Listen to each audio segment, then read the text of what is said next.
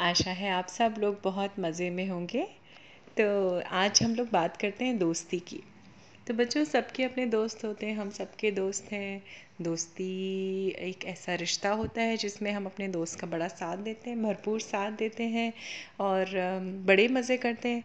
हम में से बहुत सारे लोग आए थे मैक्सिमम लोग ऐसे हैं जो हमेशा अपने दोस्तों को, दोस्ती को, दोस्ती के अगर बड़े लोग हैं तो वो भी अपने दोस्तों को हमेशा याद करते हैं। उनके साथ बिताए हुए सारे पल, उनके साथ की हुई सारी छोटी बड़ी मस्तियाँ खाना पीना सब हमें बहुत याद आता है। तो लेकिन गलत वहाँ हो जाता है बच्चों, जहाँ हम दोस्तों के साथ मिलके थोड़े दोस्ती बाजी के चक्कर में या लोगों से झूठ बोलने लगे या कुछ नाजायज़ फ़ायदा उठाने लगे, नाजायज़ या गलत करने लगे। तो चलिए मैं आपको कहानी के थ्रू ये बताती हूँ, ये कैसे होता है। तो चार दोस्त थे स्कूल में। ठीक है, थोड़ी बड़ी क्लास में थे, चार दोस्त थे और चारों दोस्त जो है वो सारा काम साथ साथ करते थे। जब स्कूल में आप जाते हैं तो वी लुक फॉरवर्ड कि हम रोज़ स्कूल जाएँगे, हमारे दोस्त मिलेंगे, फिर हम उनके साथ क्या करते हैं? क्लासरूम में छोटी छोटी मस्तियाँ करते हैं, फिर सीरियस टाइम में पढ़ाई भी करते हैं। खेलते भी हैं, खाते भी हैं साथ में लेग पुलिंग भी करते हैं एक दूसरे के ऊपर, मज़ाक भी करते हैं, हँसते हैं। तो बहरहाल ये चारों दोस्त भी ऐसे ही थे, पक्के दोस्त थे। और एक दूसरे के राज किसी को पता नहीं चलते थे, चार के, चारों की बात चारों के बीच में ही रहती थी। पर धीमे धीमे उन्होंने क्या करना शुरू कर दिया था, उनको सिर्फ़ मस्ती करने में मज़ा आता था। और उन्होंने धीमे धीमे उनकी पढ़ाई के प्रति और दूसरी चीज़ों के प्रति उनकी सीरियसनेस कम होने लगी थी। आए दिन वो स्कूल से कभी बंक मार देते थे मतलब स्कूल से भाग जाते थे या स्कूल नहीं आते थे घर से निकले, स्कूल नहीं आए, कहीं और चले गए और टीचर को हमेशा कुछ ना कुछ बहाना बना देते थे। तो टीचर समझ जाती थी कि चलो कोई बात नहीं, पर ये चीज़ बहुत लंबे समय तक नहीं चलती। झूठ की उम्र, ये कहा जाता है ना बच्चों, झूठ की उम्र बहुत लंबी नहीं होती है। खैर, ऐसे ही एक बार क्या हुआ? धीमे धीमे करके उन चारों दोस्तों को, चूँकि थे तो बच्चे ही तो उनको ये रियलाइज़ नहीं हो रहा था कि धीमे धीमे वो उनकी एक आदत सी बनती जा रही थी। तो ऐसे ही उनको या, उनको ऐसा मन किया कि चलो आज हम लोग पार्टी करते हैं। बहुत पार्टी करेंगे, बहुत डांस करेंगे, बहुत खेलेंगे, बहुत मस्ती करेंगे। तो उन लोगों ने रात में पार्टी शुरू कर दी। पार्टी की पार्टी की, खेले, पिए, खाए, जो भी करना था, सब कुछ किया, बहुत मस्ती की थक के चूर हो गए। उसके बाद क्या होता है, जब हम दिन भर इतनी मस्ती करके थक जाते हैं, और वो दिन था किस, कौन सा? संडे का दिन था। तो हमारे क्या होती है, हमें आती है नींद कस के और नींद आने से पहले ही उनको ध्यान है कि, ओतरी, कल तो हमारा एग्ज़ाम है, हमारा पेपर है, अब हम क्या करें, क्या करेंगे क्या करेंगे? पर उन्होंने कहा, देखा जाएगा। और फिर क्या हुआ? जब देर रात से सो, सोए वो लोग देर रात में और वो दूसरे दिन सुबह उठ ही नहीं पाए। जब वो टाइम से आ, उठे नहीं स्कूल का टाइम मिस हो गया, उनकी आँख खुली। अब उनको समझ में नहीं आया कि हम करें क्या, क्योंकि वो तो फाइनल एग्ज़ाम का डे था।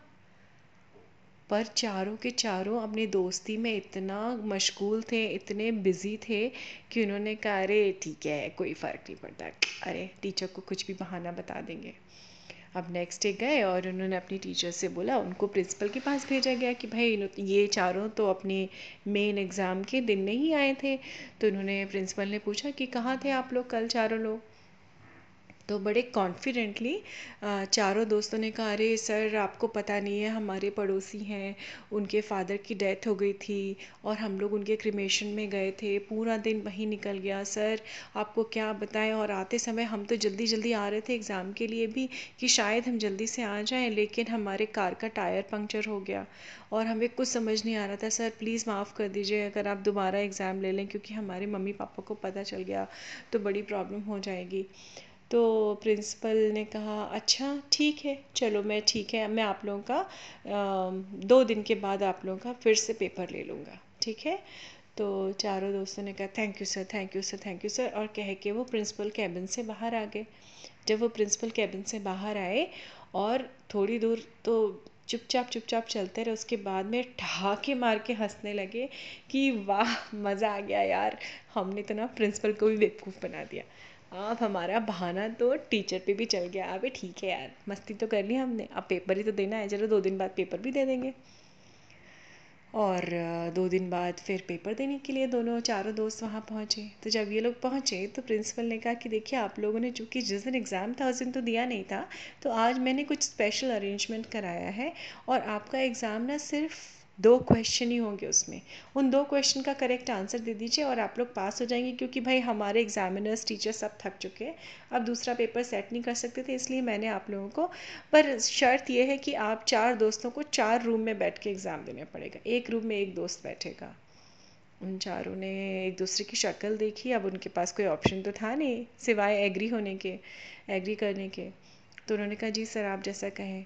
और उनके सामने क्वेश्चन पेपर आया। तो पहला क्वेश्चन था, आपका नाम क्या है? तो आपको अपना नाम लिखना है। और दूसरा क्वेश्चन था कि आपकी कार का कौन सा टायर पंक्चर हुआ था? बस। ये सवाल चार दोस्तों को चार रूम में लिखना था। अब तो ये आप जानते हैं, उन दोस्तों के हाथ से तो तोते उड़ गए। क्योंकि उन्होंने तो बहुत बड़ा बहाना बनाया था कि हमारी कार का टायर पंक्चर हो गया था। अब कौन सा टायर पंक्चर हुआ था, ये कौन लिखेगा? आंसर्स तो मैच हुए नहीं और उनका सबसे बड़ा झूठ पकड़ा गया। इसलिए बच्चों टीचर को, जिस प्रिंसिपल को वो सोच रहे थे कि हमने बेवकूफ़ बना लिया और हम मज़े से निकल आए, ऐसा नहीं हुआ था। प्रिंसिपल ने उनका झूठ पकड़ लिया था और उनका झूठ उन्होंने खुद उन पर भारी पड़ गया। वो एग्ज़ाम में फ़ेल भी हुए, उनके पेरेंट्स को कंप्लेन भी हुई और फिर आगे से उन्होंने ऐसा ना करने का वचन लिया, प्रण लिया डिसाइड किया डिटरमाइन किया।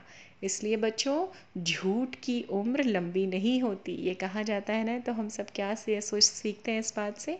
जो भी है, वो सच कबूल करना चाहिए। और सबसे बड़ी सीख ये है कि दोस्ती यारी में फ्रेंडशिप में कभी भी कोई गलत बात नहीं करनी चाहिए, ना गलत चीज़ के लिए अपने दोस्त को सपोर्ट करना चाहिए।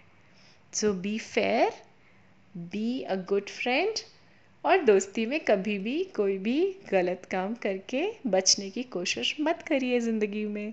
अच्छे दोस्त बनिए, अच्छे अच्छे काम करिए। तो अच्छी लगी आपको ये छोटी सी कहानी। फिर मिलती हूँ आपसे अगली कहानी के साथ। नमस्कार बच्चों।